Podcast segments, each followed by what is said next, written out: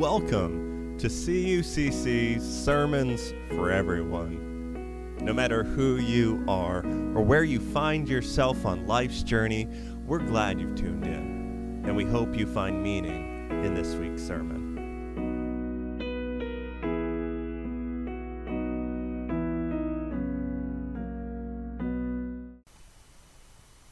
Thank you. And the gospel reading this morning comes from the Gospel of Luke, chapter 12, where Jesus is giving a series of teachings, this one a caution against greed. Someone from the crowd said to Jesus, Teacher, tell my brother to divide the inheritance with me. And Jesus said to him, Man, who appointed me as judge or referee between the two of you? And then Jesus said to them, Watch out and guard yourself against all kinds of greed. After all, one's life isn't determined by one's possessions, even when someone is very wealthy. And then he told them a parable. A certain rich man's land produced a bountiful crop, and he said to himself, What will I do? I have no place to store my harvest.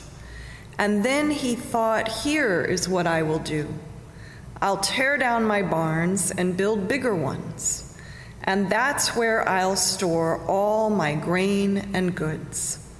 I'll say to myself, You have stored up plenty of goods, enough for several years. Take it easy, eat, drink, and enjoy yourself. But God said to the man, Fool, tonight you will die. Now who will get the things that you have prepared for yourself? This is the way it will be for those who hoard things for themselves and are not rich toward God. The word of God for the people of God. Friends, it is a privilege to be with you here this morning when we planned this Sunday, I was under the understanding that Pastor Josh would be on vacation, but it is even more fun, frankly, to lead worship with him and to be with all of you as your summer, I understand it, is ending in a few weeks and school beginning here in the St. Charles area. I will remind you and introduce myself to you a little bit more. My name is Stephanie Perdew. I am one of the associate conference ministers of the Illinois Conference United Church of Christ, and my work does focus on search and call, so I have been working already with Pastor Josh and with your associate pastor search team. That search is underway. We are seeing some movement and some profiles uh, coming into your church, and I'm on the lookout for more uh, so that you have the opportunity to interview a series of candidates and find the right fit uh, through the work of the Holy Spirit for your congregation in that role. My roots are in the Cherokee Nation of Oklahoma and in the great state of Nebraska.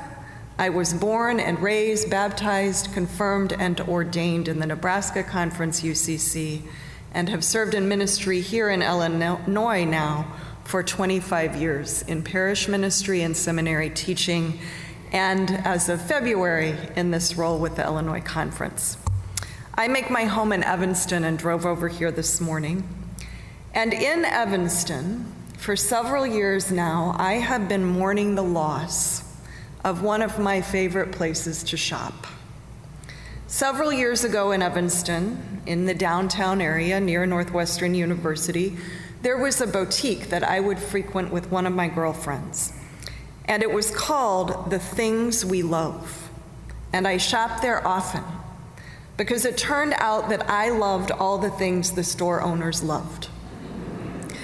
I still have a trio of beautiful leather and silver candlesticks that sit on my fireplace mantle, which I admired on several trips to this store before I purchased them. I have articles of clothing I purchased at the store.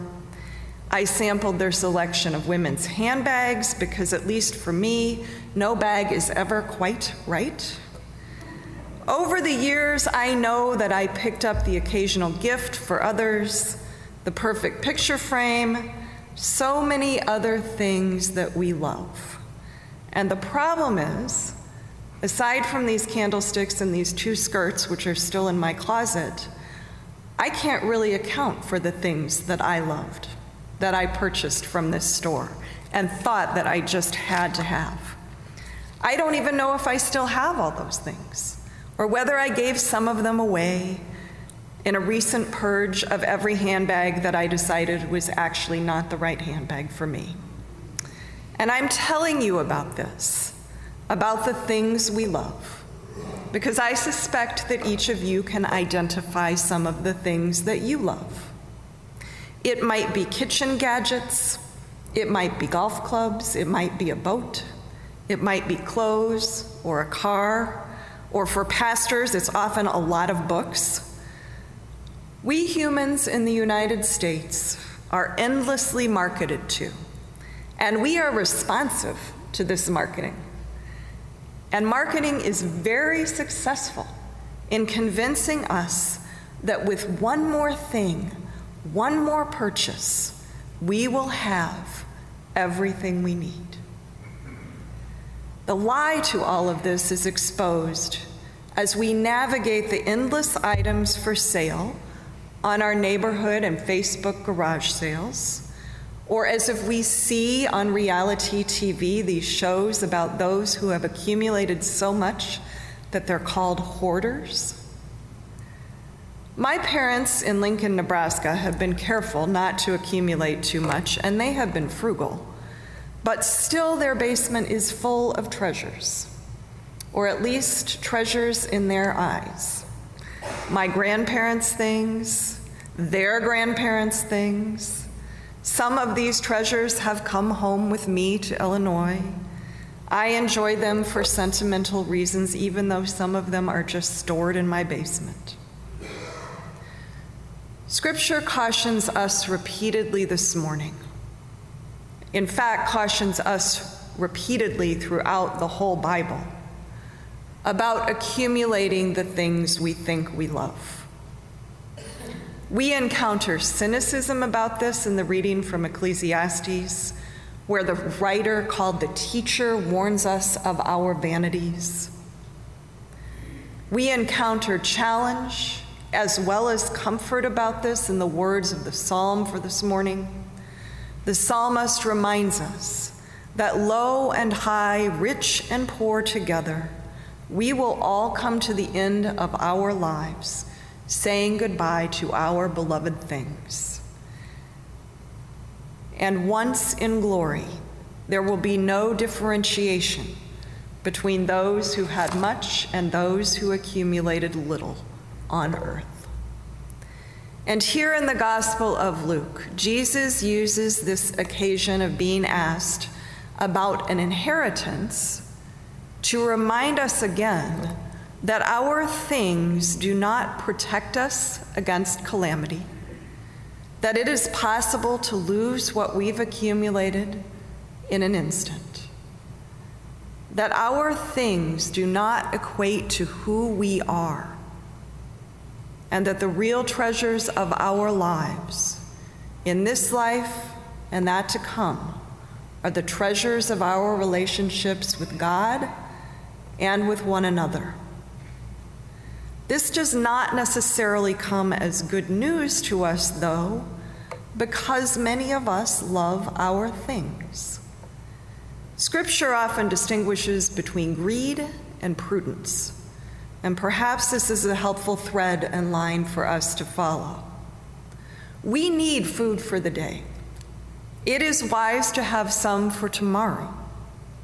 It is responsible to save sufficient for our children's education or our retirement or the care of our parents or ourselves in later life. But as the gospel story warns, the man who built more barns to house more crops had to have known at some level, if he was a decent farmer, that you can only store those crops for so long before they go bad.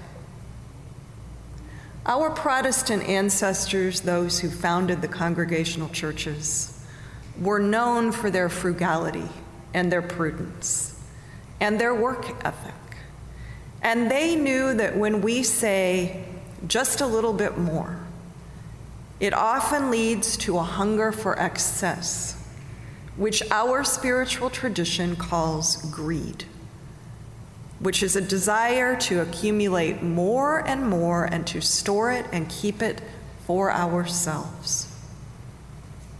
Scripture reminds us elsewhere that even when it seems there is not enough, what happens? The loaves multiply, the manna rains down from heaven, the water comes from the rock in the dry desert, the wine does not run out. This may be little consolation to us in a time of economic challenge when we, and especially our neighbors, feel the sting of inflation and higher prices across the board and become nervous about what we have carefully and wisely saved. Scripture calls us to distinguish between greed and the goods we need to hunger for God and God's righteousness. In the Cherokee community, we have some wise aphorisms passed down from our elders. One of them is hard to translate into English, but it says roughly, be stingy with one another, which really means be protective of and preserve one another. Don't give or accumulate what you need over here and neglect the one who might need it over there. In English, in the scriptures, we hear the caution about greed, and we also encounter stories about giving to one another. In reading this passage from the Gospel of Luke, I was reminded of the story in the Gospel of John. Near the end of Jesus' life in the village of Bethany, when Jesus is having dinner with Lazarus, and Lazarus' sisters, Martha and Mary, they've opened their home to him. And Mary takes this large amount of anointing balm and anoints Jesus before his death, prefiguring his burial. If you remember this story, Judas is mad at her for what he considers waste. She feels that to expend this anointing on Jesus now is the gracious and generous thing to do. She doesn't hoard that oil for another day, another day which we as the gospel readers know would be too late. So may we learn from these scriptures this morning to be greedy for good, to be generous with one another, to be greedy to share what we have instead of to accumulate it only for ourselves. And to remember that the most important things we love are the creatures and the persons entrusted to our care our families, our neighbors, our children, our fellow church members, those in this community that you are serving and helping persons whom we know and persons whom we have not yet met. May those relationships be the treasures we store up into eternity, now and forever. Amen.